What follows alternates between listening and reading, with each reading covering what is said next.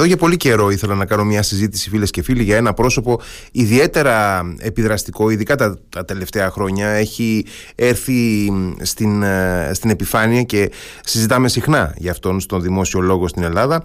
Ε, Παρ' όλα αυτά, δεν είμαι σίγουρος ότι οι περισσότεροι έχουμε σαφή αντίληψη για το περιεχόμενο της ε, ε δράσης και, της, και του στοχασμού του.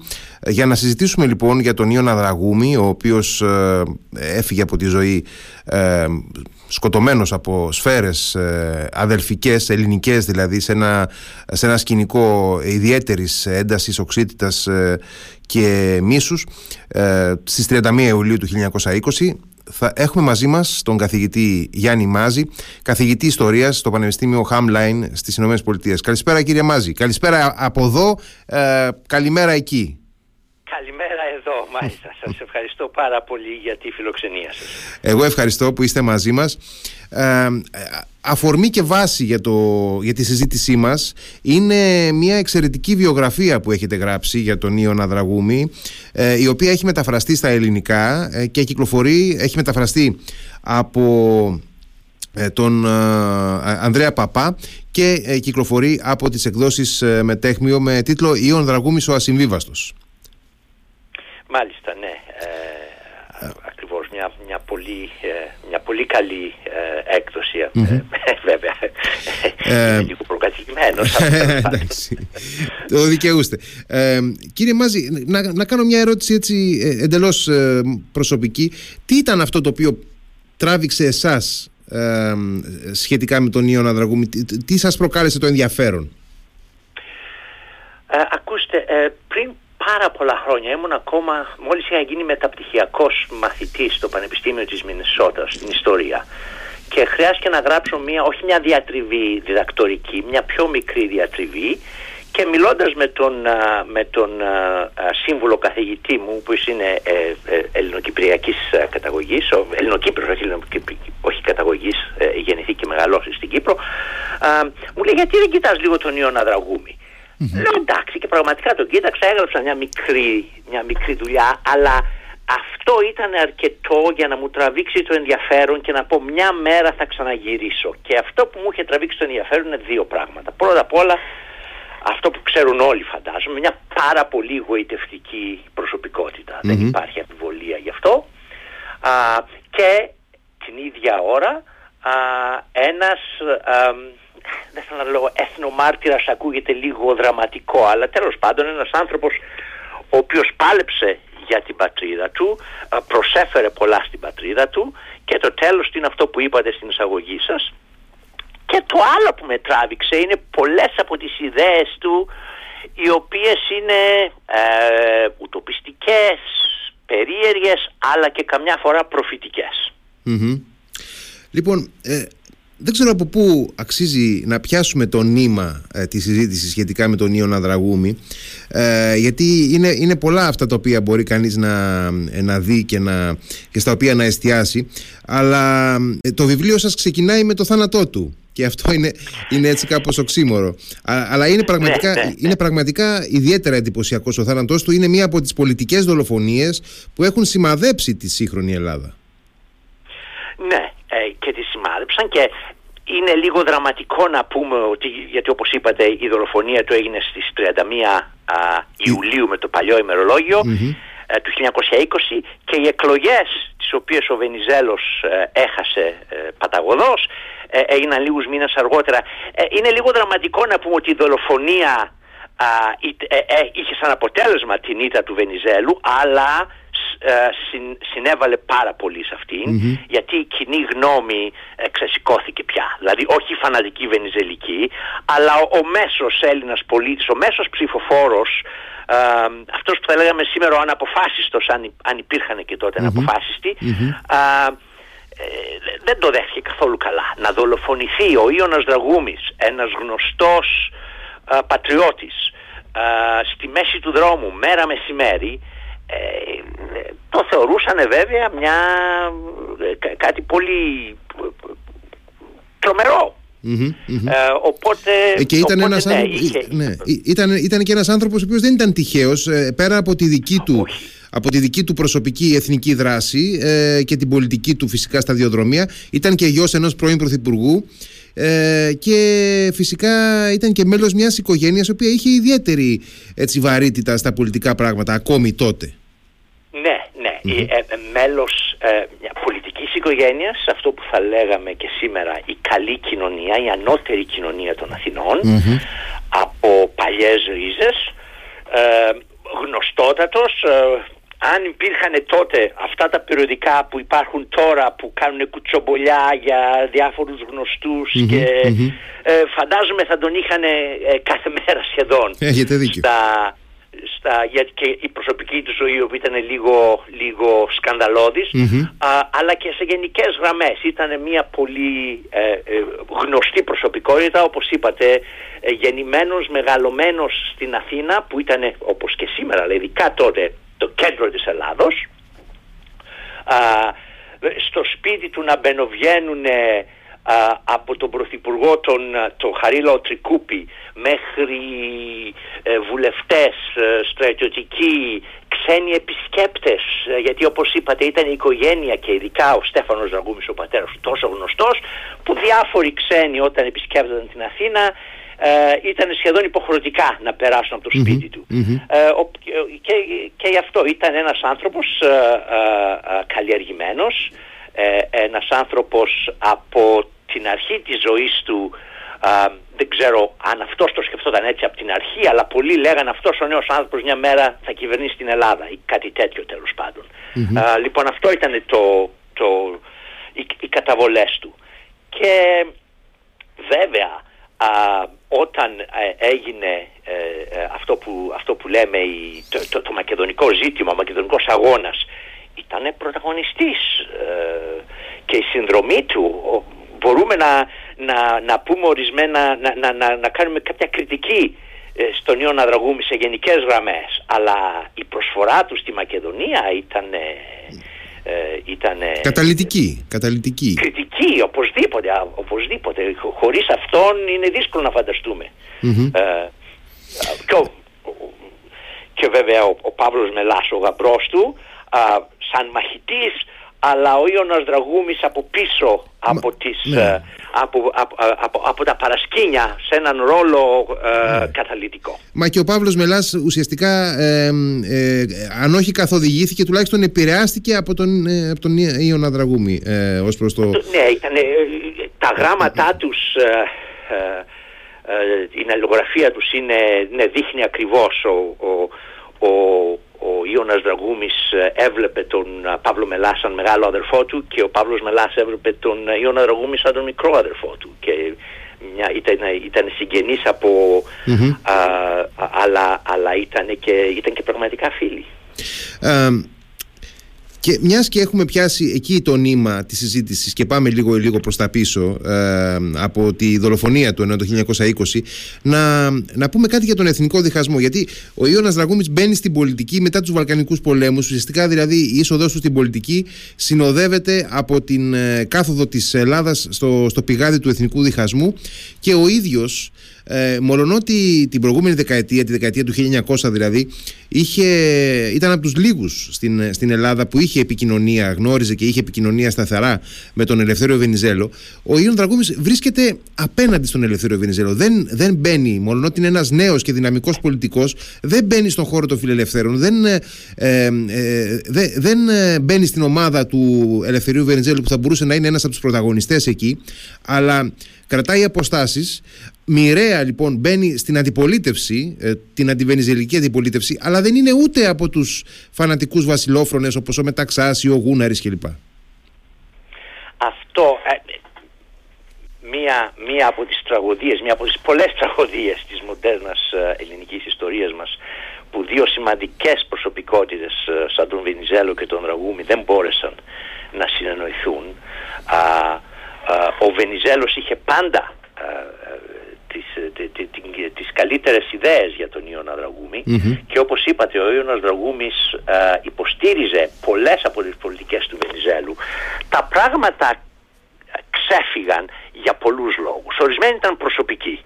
Ο Ιωνας Δραγούμης ε, είχε κάποιον εγωισμό ο οποίος δεν του επέτρεπε και αυτή είναι η δική μου η προσωπική άποψη, δεν του επέτρεπε να δει κάποιος σαν τον Βενιζέλο, ο οποίος, ας μην ξεχνάμε, ε, ήταν ένας άνθρωπος που ήρθε από πουθενά, παρουσιάστηκε στην, στον ελλαδικό χώρο, έτσι, από, την, από τα Χανιά, ε, επαρχιώτης, χωρίς να έχει τις ρίζες ε, που είχε ο, ο Δραγούμης και μέσα σε τρία-τέσσερα χρόνια είχε γίνει όπως λέει και το παλιό τραγούδι Βενιζέλα ρε πατέρα της πατριδος Ήταν λίγο δύσκολο για το Δραγούμι να το, να το ανοιχθεί αυτό. Ήταν και, και θέμα ε, κοινωνικό. Ο Δραγούμης αντιπροσώπευε την ανώτερη τάξη της Αθήνας. Ο Βενιζέλος, ε, όπως είπαμε, από την επαρχία, από πιο ε, πιο χαμηλά ε, στρώματα αλλά είχε φτάσει όταν έγινε, ε, όταν έγινε πρωθυπουργός να αντιπροσωπεύει τα συμφέροντα της καινούριας τάξης της, της, των νεοπλουτων οι οποίοι προέρχονται βέβαια πολλοί από αυτούς Έλληνες του εξωτερικού. Από τον παρικιακό, από τον παρικιακό ελληνισμό, ναι, σωστά. σωστά ναι. ακριβως οπότε είχαν και αυτό και το άλλο είναι καθαρά πολιτικό. Ο Βενιζέλος ε, ήταν ε, ε, ο κορυφαίος Έλληνας πολιτικός γιατί ε, εκτός τα άλλα ταλέντα που είχε ήταν και λίγο opportunistής. Ο, ο, ο, ο, πολιτικός πρέπει να είναι και λίγο opportunistής.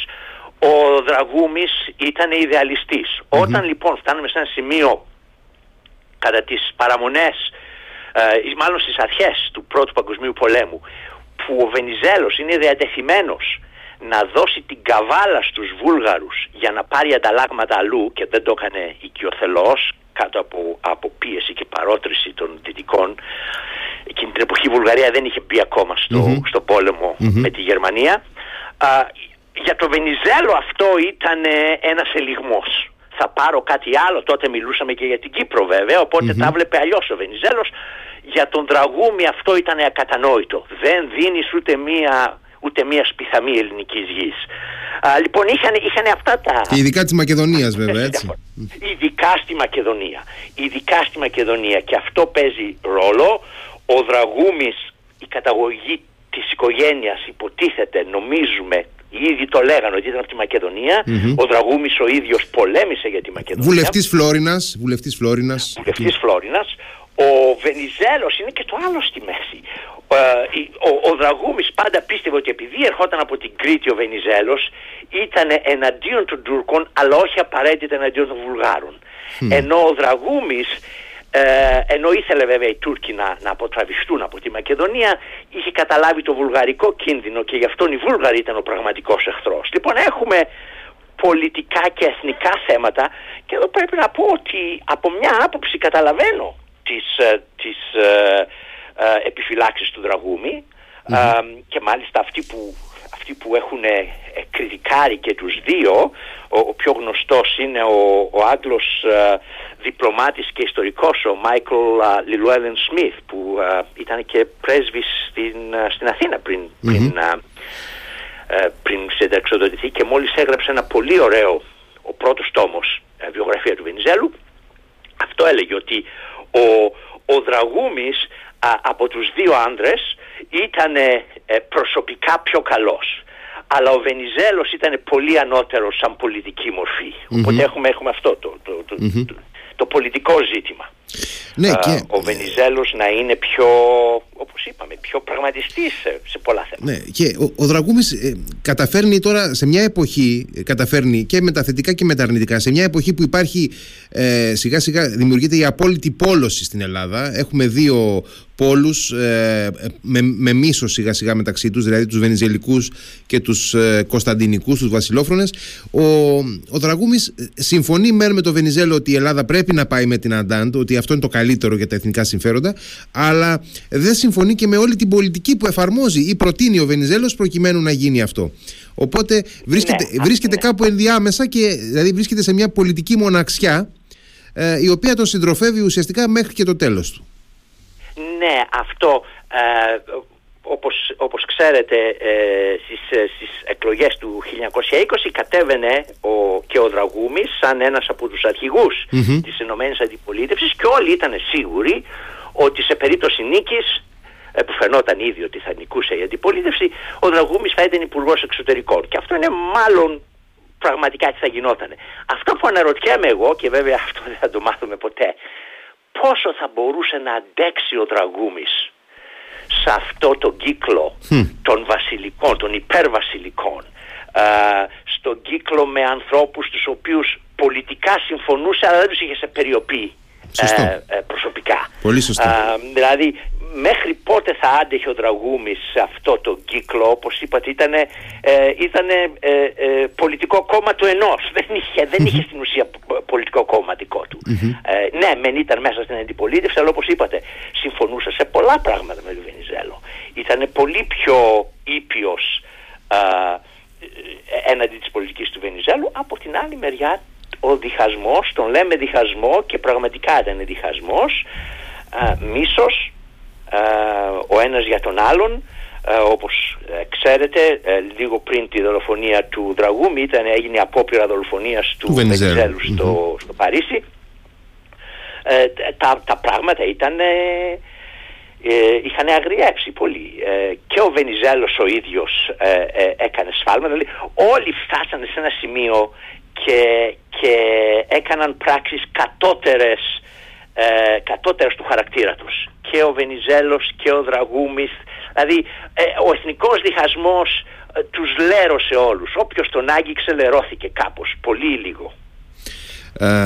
και μιας και αναφέρατε τους Τούρκους στην Τουρκία τον παράγοντα αυτόν ε, σε σχέση με την εθνική ολοκλήρωση ο Ιων Δραγούμης είχε κάποιες ε, παράδοξες θα έλεγε κανείς ασυνήθιστες ε, ε, ε, απόψεις για εκείνη την εποχή. Γιατί εκείνη την εποχή το εθνικό όραμα η εθνική στρατηγική στην οποία συμφωνούσαν όλοι ήταν η μεγάλη ιδέα. Ότι πρέπει η Ελλάδα να επεκταθεί στην Ανατολή να γίνει η κυρίαρχη δύναμη στην Ανατολή. Λοιπόν ο, ο Ιων Δραγούμης βλέπει κάπως διαφορετικά τα πράγματα.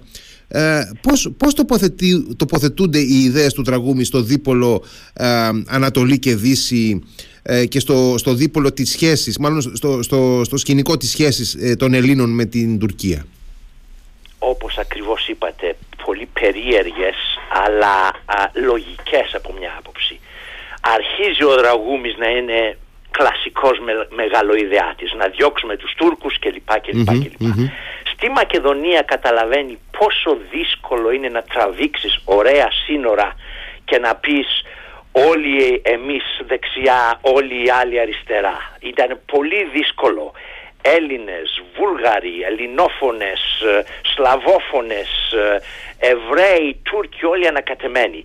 Δεν θα γίνει αυτό. Το άλλο το, το πρόβλημα που είδε ήταν βέβαια η Κωνσταντινούπολη. Κατάλαβε ε, ότι δεν θα μας άφηναν οι, οι δυτικοί σύμμαχοι, δεν θα άφηναν την Ελλάδα εάν και μετά το 1900 το θέμα δεν ήταν εάν η, η, η Οθωμανική Αυτοκρατορία θα διαλυθεί, αλλά πότε θα διαλυθεί. Όταν γίνει αυτό δεν θα αφήσει η Ρωσία ή, ή, το Ηνωμένο Βασίλειο την Ελλαδίτσα να είναι κύριος των στενών. Λοιπόν τι πρέπει να κάνουμε; Και εκεί βρίσκει την, την ιδέα της uh, Ανατολικής Ομοσπονδίας.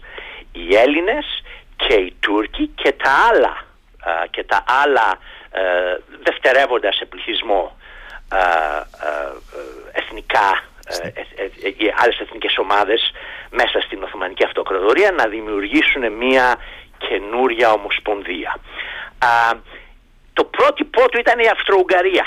Όταν είχε ταξιδέψει ε, και είχε περάσει από την Αυστρο-Ουγγαρία, είχε κάνει μεγάλη εντύπωση που όταν περνούσε για παράδειγμα από τσέχικα μέρη ή από ουγγαρέζικα μέρη έβλεπε στο σταθμό του τρένου το όνομα είναι γραμμένο γερμανικά και ουγγαρέζικα ή τσέχικα. Και ότι οι, Ουγγαρι, οι Ούγγροι οι οποίοι τους Ούγγρους τους έβλεπε λίγο πολύ όπως θα ήταν η Ελλάδα, οι Έλληνες μέσα στην καινούρια αυτή αυτοκρατορία ή αυτή την ομοσπονδία οι Ούγγροι είχαν μεγάλο, ε, μεγάλη επιρροή μέσα στην αυτοκρατορία.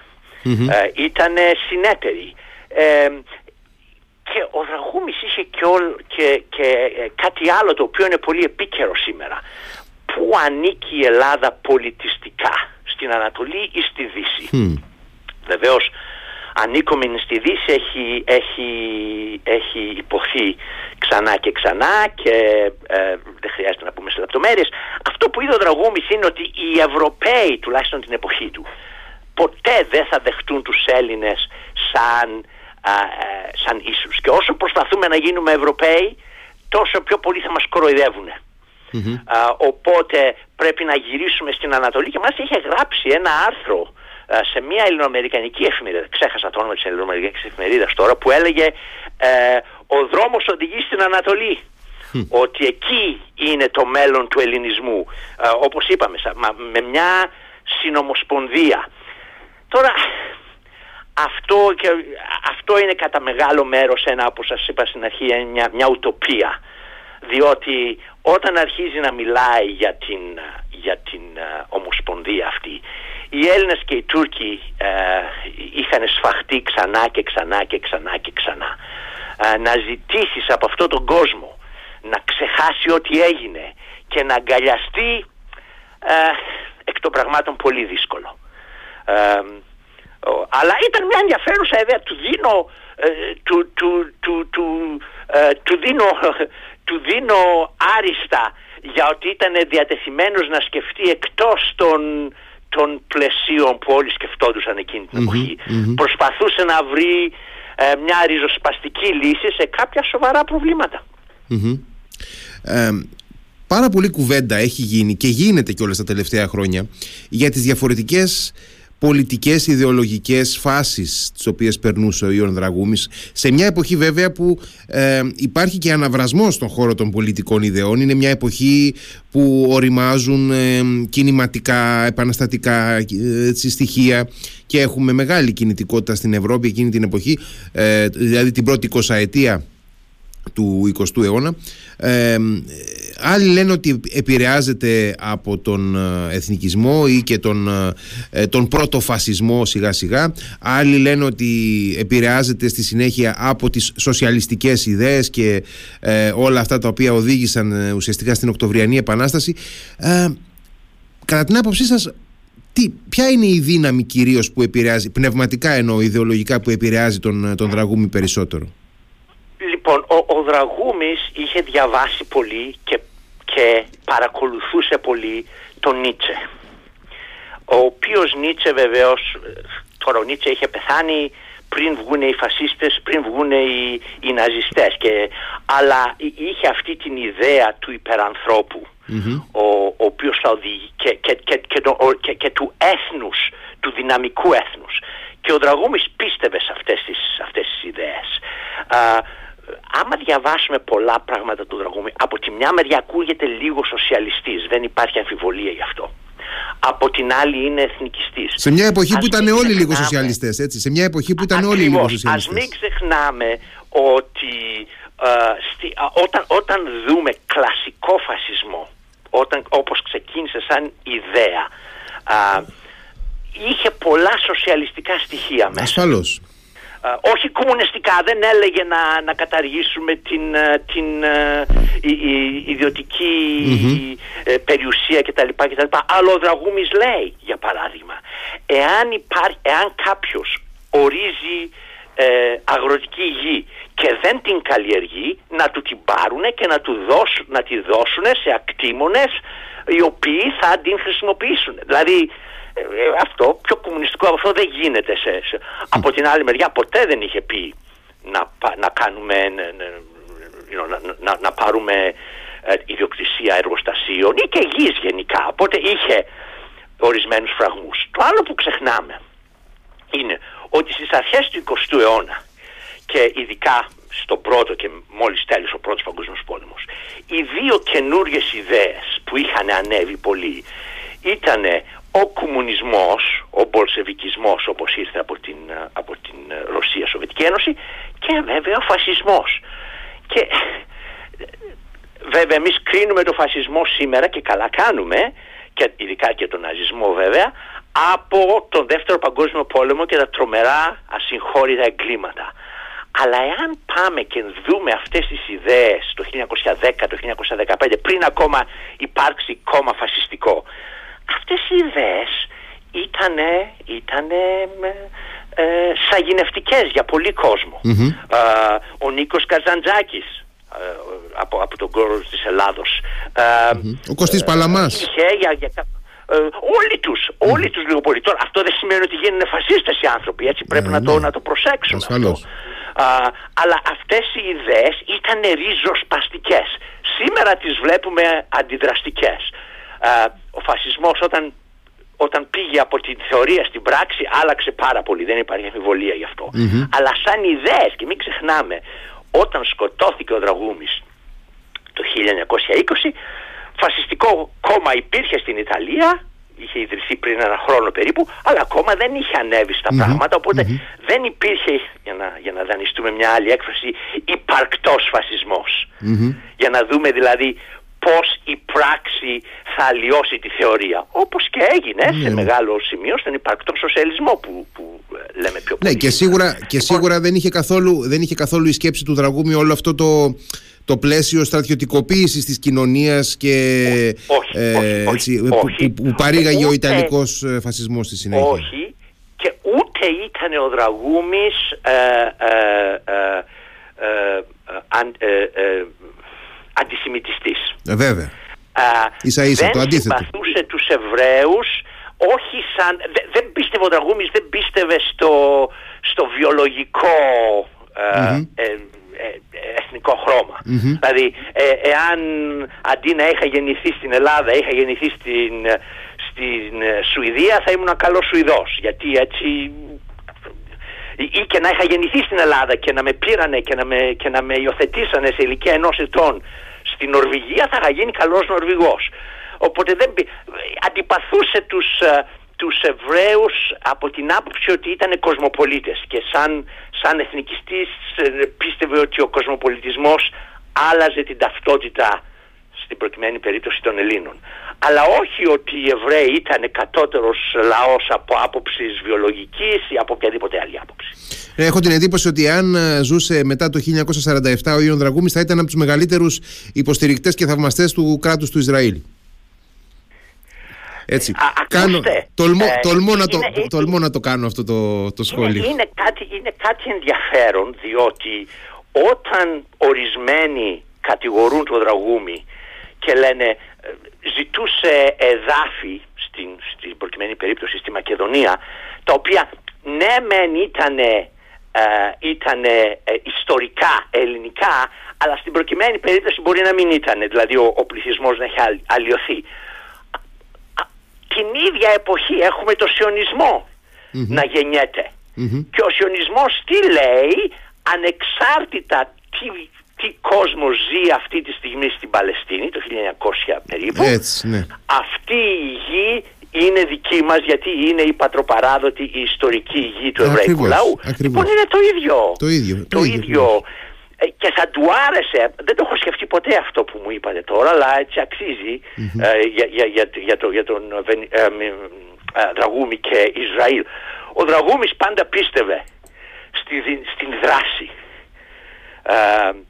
Ε, λοιπόν, οι, οι Εβραίοι μετά το δεύτερο παγκόσμιο πόλεμο έδρασαν. Καλό ή κακό αυτό είναι άλλη υπόθεση. Ναι, Αλλά μιλάμε ότι ε, κατάκτησαν αυτό που πίστευαν ότι ναι, ήταν ναι. δικό τους. Με αγώνες. Με αγώνες. Μπορεί να ορισμένοι από εμάς να, να μην μας αρέσουν οι, οι, οι τρόποι με το οποίο το έκανε. Αυτό είναι άλλη Αλλά μιλάμε και εκεί έρχεται η, η, η επιρροή του Νίτσε στον Δραγούμη, ο δυνατός Άμα είσαι δυνατός θα κερδισεις άμα είσαι δυνατός θα βρεις το δίκιο σου στο τέλος. Ε, έτσι, έτσι γίνεται δυστυχώς. Δηλαδή από αυτή την άποψη ήταν πολύ ρεαλιστής ενώ σε άλλες δεν ηταν Τώρα, ε, κλείνοντας στα λίγα λεπτά που μας έχουν μείνει, ε, κύριε Μάζη, ήθελα να ρωτήσω: ο τίτλος του 7ου κεφαλαίου του βιβλίου είναι Ο Ιων Δραγούμης και το ιδεώδες του για το ελληνικό κράτος και την ελληνική κοινωνία.